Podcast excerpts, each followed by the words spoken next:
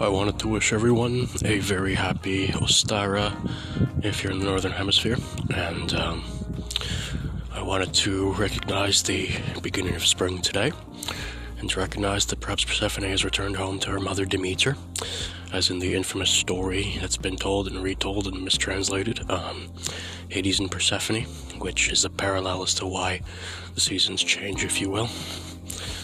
The question then becomes is as we break out of our hibernation, we shake off the winter cobwebs, and, you know, flowers bloom, so does our minds.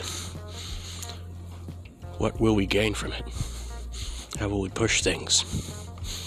For as the gods watch over us, we must prove that we are children of our gods. Our faith is our anchor, it carries us through.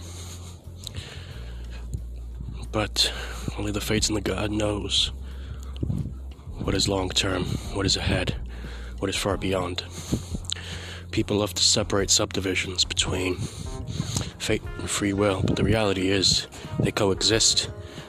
They are merged. There is no balance between them, it is emerging. The fates and the gods know the long term, know the end, and what is unknowable.